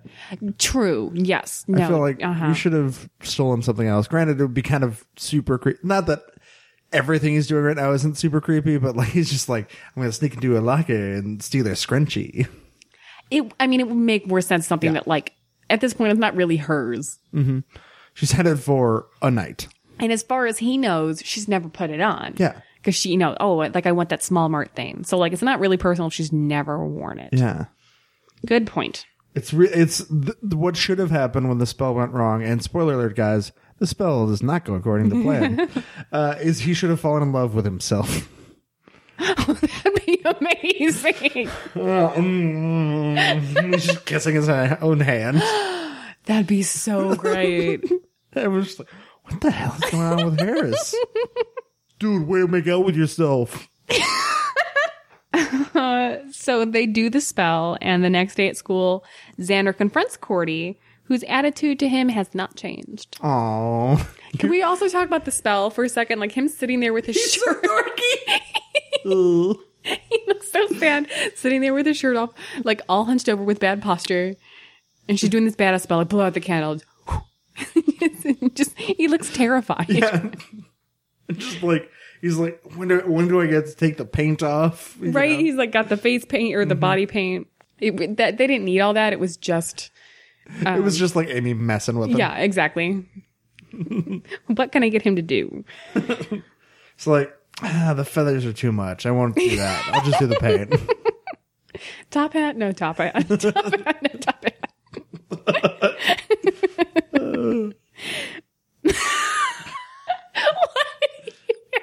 it's an ancient top hat spell. She's like, well, in this situation, you're like the grooms. Plus, you know, top hats are an ancient magical symbol, much like the wand. The magician, it There- is, it is a place where rabbits come from. seriously, stop and picture it. It's, it's so much funnier. It's funnier if you picture it. Uh, oh, my stomach hurts. I think that's true of, of most scenes and most. Uh, If you add a top hat. Buffy, yeah, just, just every every episode of Buffy now. Just imagine that Xander is wearing a top hat. or anyone the werewolf is wearing a top hat. That would actually make him look scarier to me. That's how goofy that werewolf looked. It's like if he had, if he had like a top and tails, he would look scarier. It's a classy werewolf.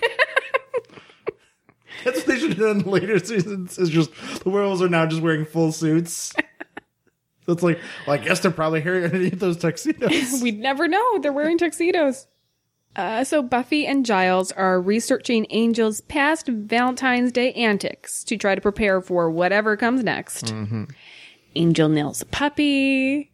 I don't care how that sentence ends. Yeah. The worst part of it is that part. Angel nails a puppy. That's gr- that's awful. Yeah. I don't care where he nails it to. You shouldn't have read the first part.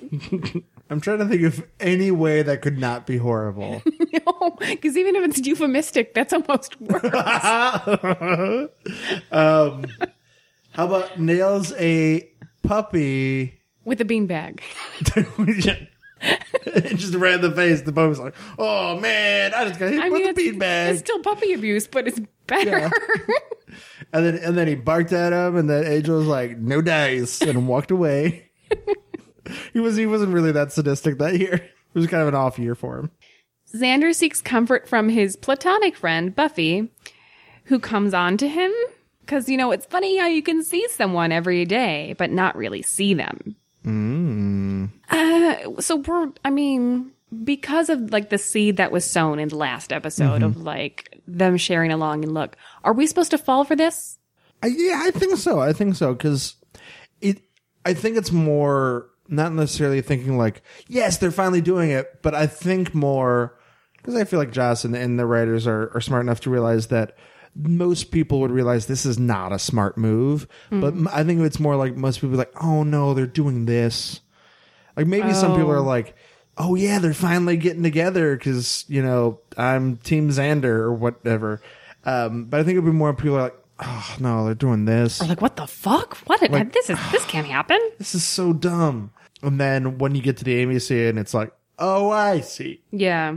So yeah, Amy interrupts them and explains that the spell went wrong and then comes on to him because it's funny how you can see someone every day but not really see them. And Xander gets it. Yeah. It's the love I, spell. I really do love how like heartbroken he is. it's so sad. He's just like, oh, it's so sad. Like the look on his face is so good. Well done, Mm-hmm. Nicholas Brendon. Oh, oh. Uh, One quick note: uh, take a drink because there's a widespread panic poster outside of the library. What is that? Uh, it's the band that is in posters uh, across Buffy all the time. So that's another part of the drinking game I want to add. Okay. Widespread panic posters. Um, right outside the library, there's one. So guys, take a shot. Is this a real band or is this? Oh, it is. Okay. I don't know what their music is like. I remember being something that I heard in high school and was like, not for me. And I never listened to it again. It's very appropriate for the Buffyverse, though. That like there's often widespread panic. I get it. I thought that's what you were saying. Like this isn't a real ban. It's just like a play on words because a lot of times there's like a stampeding horde. Yeah. Uh, so Xander runs home where he finds Willow in his bed. She's wearing his shirt and only that. and desperately wants him to be her first. Oh, Oz is sweet, but he's not you. Ugh. I love it. He is me, and you should go to him. Major props for Xander for keeping Yeah. his eyes on her eyes this whole time because she is not wearing pants. Yep. He could be looking at those sweet calves. I mean, like upper upper thighs. If she lifted her arms, Yeah. you'd see the universe. If she was doing YMCA like Xander, would have a whole new understanding of Willow. But it's okay. He's respecting his friend. Mm-hmm. Eyes forward. I do love the uh the line uh force is okay. Ew, no. See, she and Oz playing Mistress of Pain with the shackles. it's happening. Well, when you see evil, Willow. Yeah, no, she's into bondage. Mm-hmm. Back at school, Harmony and friends are mad at Cordy for breaking Xander's heart. Xander re-enters to Jungle Love. Oh, I think this is great. this is a good music choice. Yeah. And just the look like the looks of just I don't know the emotion these girls are feeling. Yeah. Not Horny. lust. Okay. Yeah. Mm-hmm. So lusty girls and pissed off dudes. Yeah. Because why is this guy? I do love that they, they they were smart enough to to really like coach the extras of like, you know, guys, you're all super pissed about this. Yeah. What the fuck? Mm-hmm. He's looking for Giles's help, and Ms. Calendar enters, rubbing Xander's arm.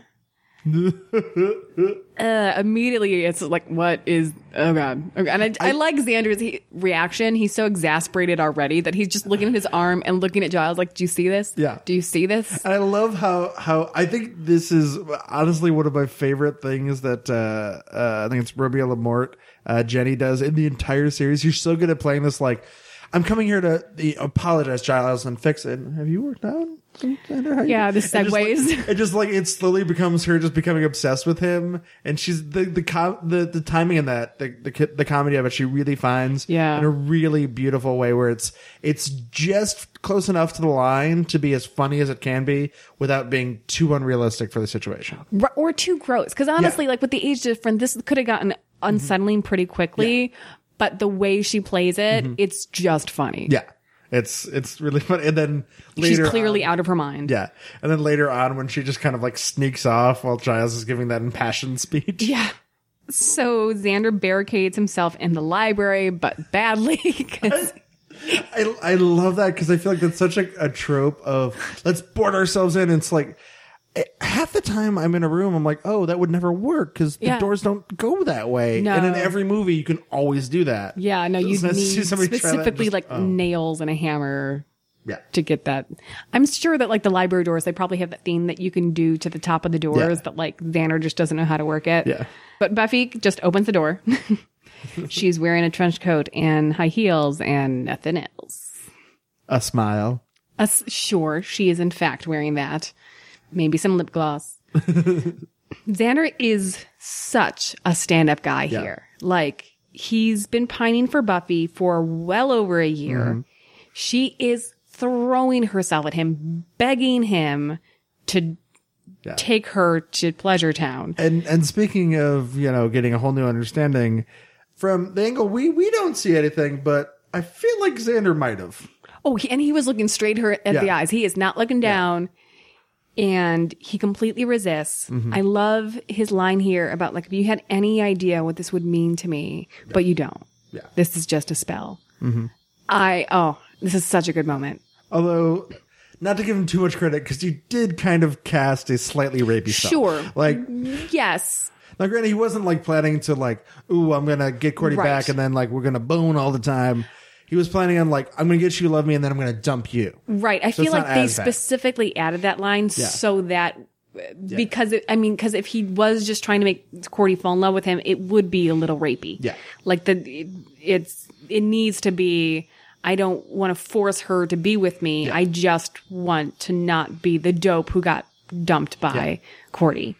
Amy enters and they fight over him. She casts a spell that turns Buffy into a rat.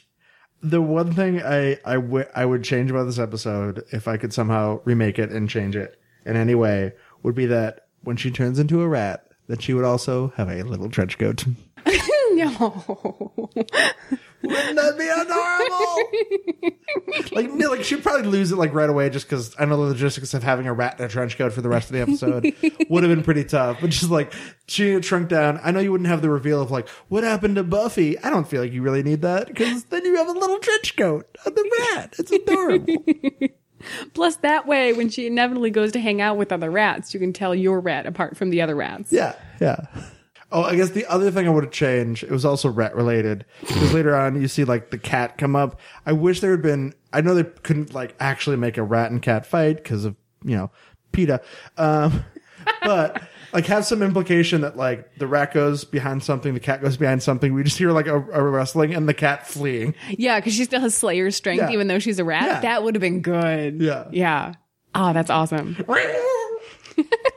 So Oz enters and punches Xander because he was on the phone with Willow. So the timing of this is weird. So Yeah, it, it's it seems like so he casts the spell, doesn't work out with Cordy. He goes home. That's apparently that night. yeah, see, it, it- what the way it seems that he casts a spell at night after school. The next Yeah. morning he goes to school, and Cordy's still snubbing him. And then he leaves school in the middle of the day to go home. Yeah. But Willow's there, so he goes back to school, still in the middle of the day.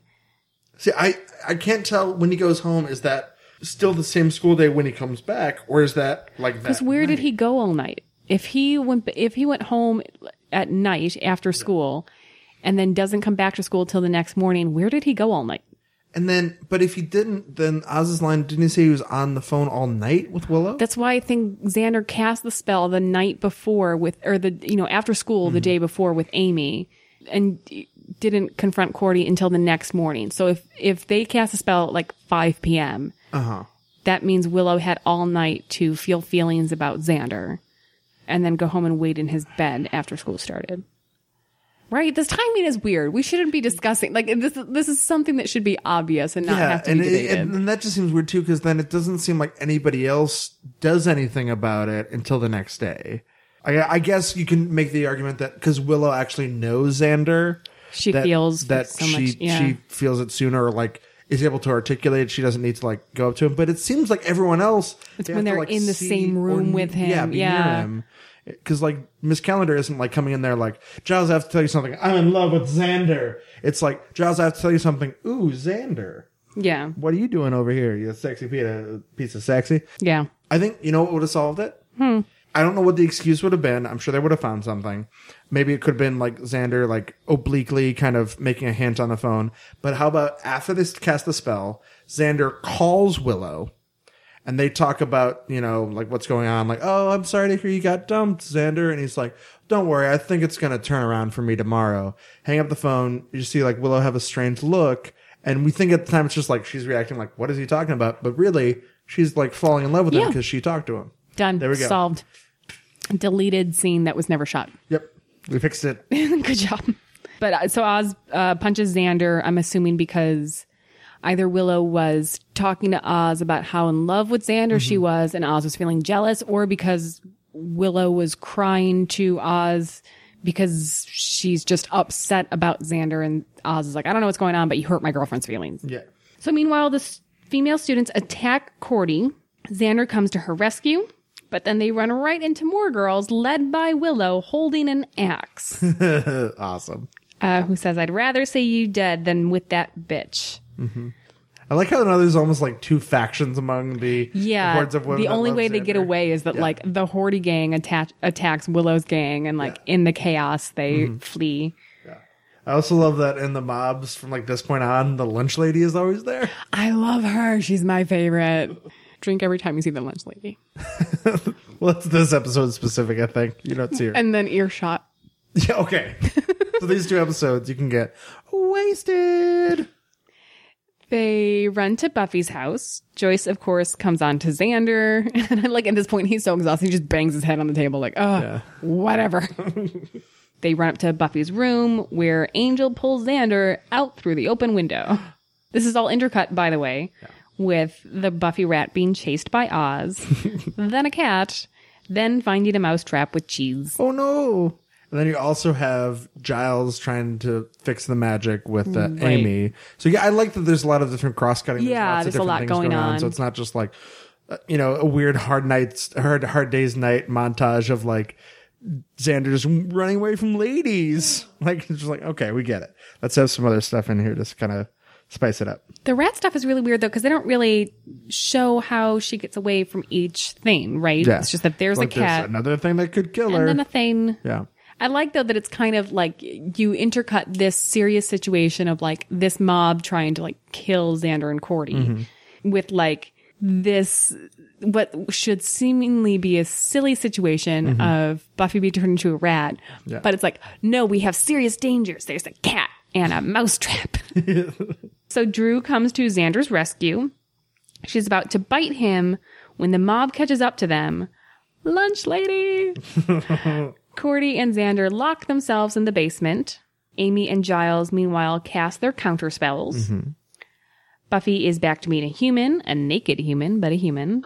The girls are no longer in love with Xander, but hey, wasn't that a fun scavenger hunt? Again, proving the truism that nobody can lie well in the Buffy universe. Every And lie is more terrible than the last. Sunnydale citizens will believe anything. It's like no wonder nobody can lie well. Everyone believes the dumbest things. Ghastly, gang on PCP, scavenger hunt. At least like gas leak, like okay, that's a thing where I can understand. I'd pass losing out. Memories. Yeah, passing out like scavenger hunt. What what scavenger hunts have you been on that you just don't have a memory of? If if you if that's happened to you, Yeah. call the police. right? Like scavenger Somebody's hunt when we're looking for drugs. That's the goal of the whole scavenger hunt. just general drugs.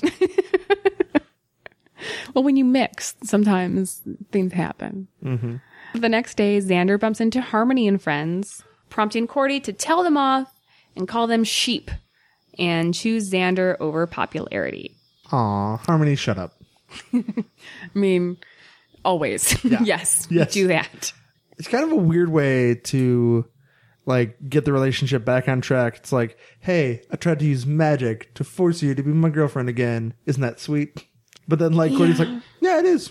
I mean, because it kind. I mean, like he, because she she recognizes that she mm-hmm. dumped him for bad reasons. Yeah. Like she she was never happy about her decision, mm-hmm. and like so the moment that she finds out like you did magic because you wanted me to still love you, which isn't really true. Yeah. I did magic to purposely break your heart. Yeah, I don't know. I don't know. Yeah. It's not like a healthy way to get back together, but it kind of makes sense for this couple. I was gonna say they've never been a healthy couple, Yeah. so it's all right. Yeah. It's life on the Hellmouth. So, um, one thing that, uh, uh, time back to the last episode. that Oh, yeah, yeah. So I feel like when Xander reveals that he remembered everything from when he turned into a hyena, because that's the show we watch. Um, sometimes characters turn into hyenas. That that kind of revealed that oh, when he was trying to force himself on Buffy, he remembers that. So Right. that's this weird kind of tension. But Oh. then I feel like it's kind of relieved in a way in this episode because it's a kind of similar situation where because of magic, they're in this almost intimate relationship where Xander could very easily have taken advantage of Buffy. Right. And he, he like very firmly decides not to and like even tells her why and tries to be as gentlemanly as he can given the situation.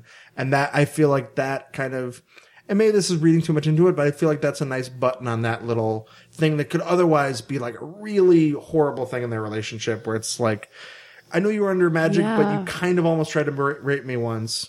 But then when given the opportunity to basically in a different way rape me again, you firmly said, no, this is not okay.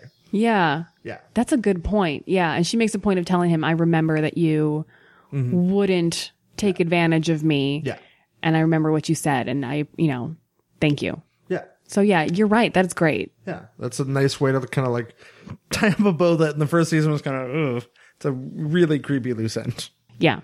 Uh, so another cool thing I found out in the research, and one reason I, I think this um, episode probably wasn't meant to tie into other stuff as much, like the scene from the last episode, is because this episode was written super on the fly because they found out that the week this was filming, uh, Sarah Michelle Gellar was going to be in New York for Saturday Night Live. Oh, So I had to write an episode. Uh, I forget the time frame of it. It was some super crazy short amount of time um, that basically had only three days of Sarah Michelle Gellar. So Oh. they wrote an episode where she's a rat for about a third of the episode. I mean that's fair. She is not in this one much. yeah. I mean, she has like a couple scenes, uh, some of them very memorable. Yeah. Trench coat.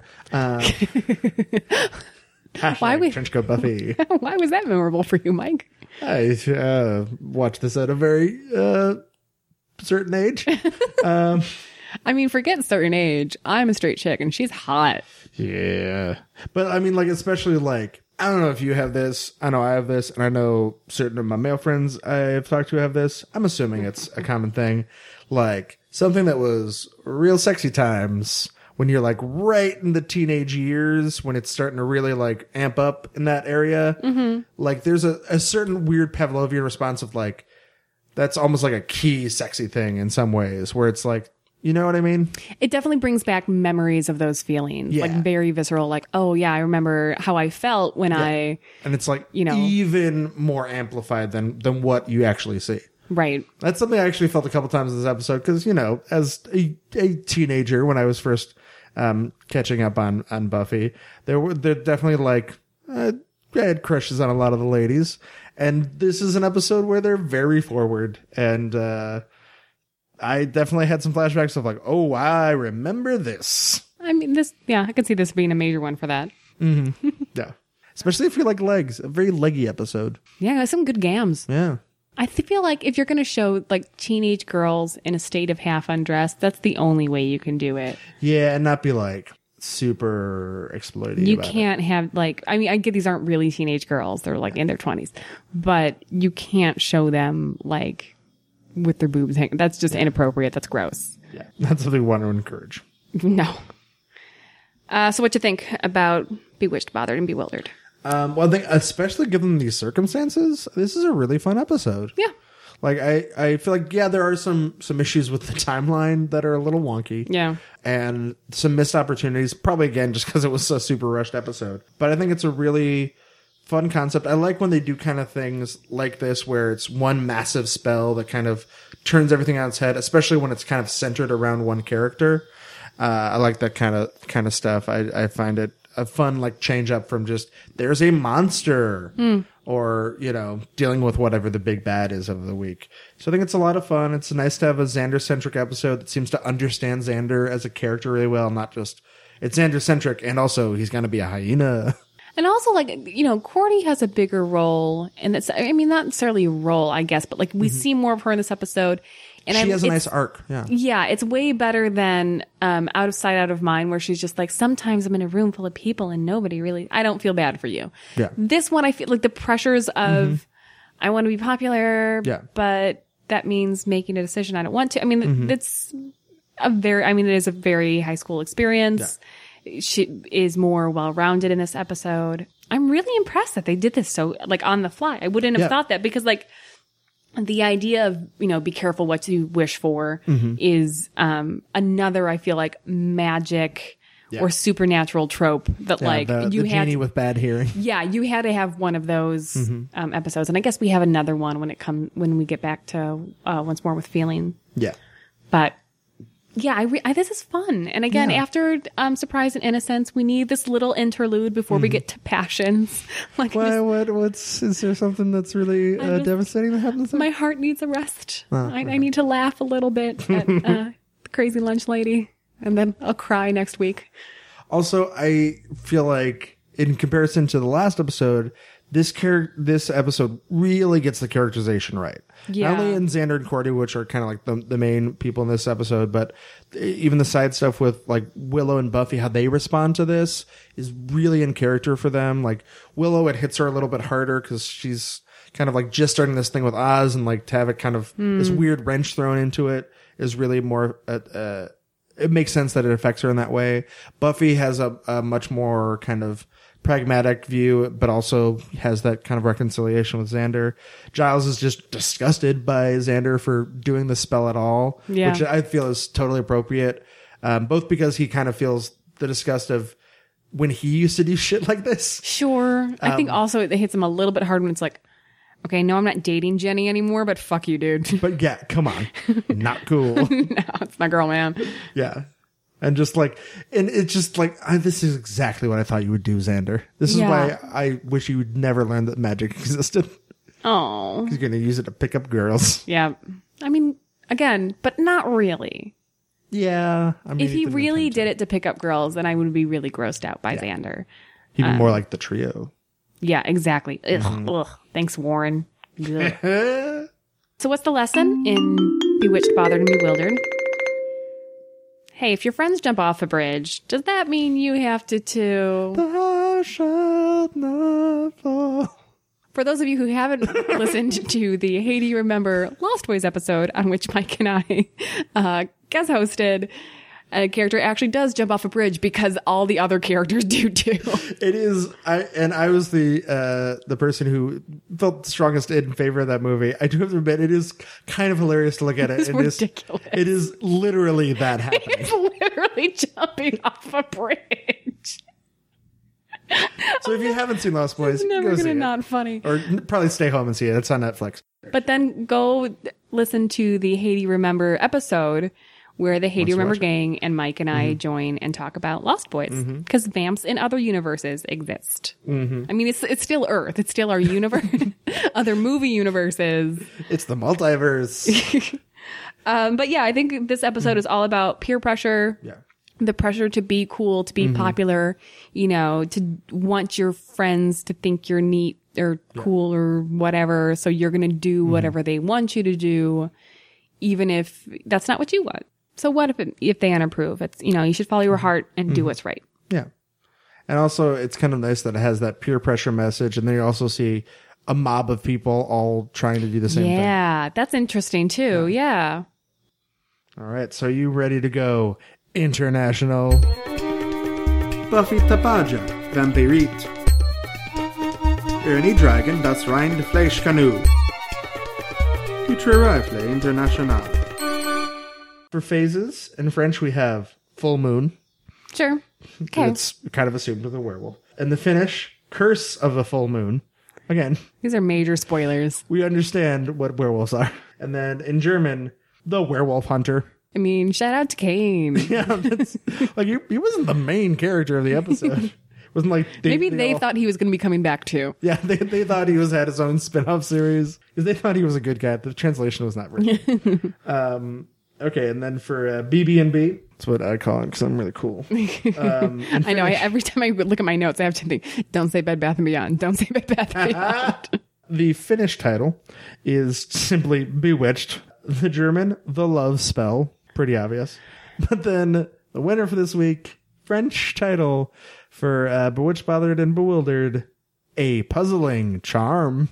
yeah. No, no, no. Because I was trying to justify, because at first I thought like charm, like a, a physical charm, because talking about the neck, like a s- necklace. I was like, oh no, they're hmm. probably talking about, oh, Xander has a puzzling charm because of the magic. That's a weird way to put that. Oh, see, I went to the first way of the charm Yeah. of the necklace. I yeah, either, either way or both ways, it just seems like that's a that's a long way to walk when you could have just said like love spell.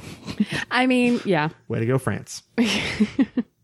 Now it's time to celebrate Buffy's badassery with this week's Slay of the Week.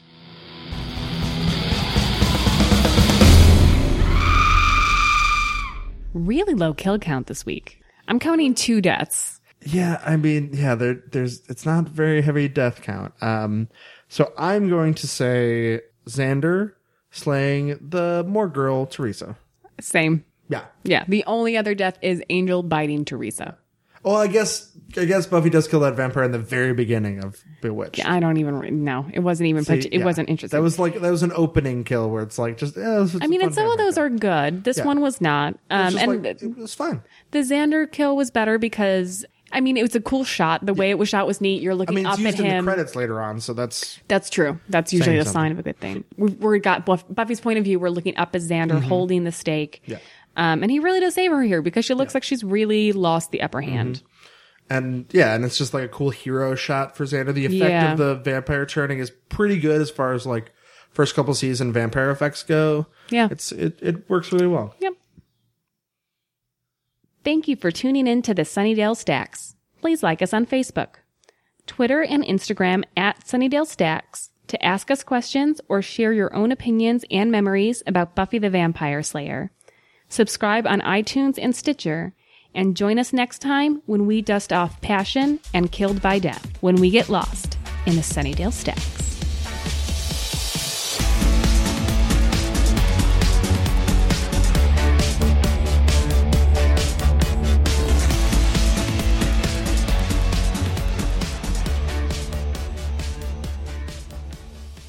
All right.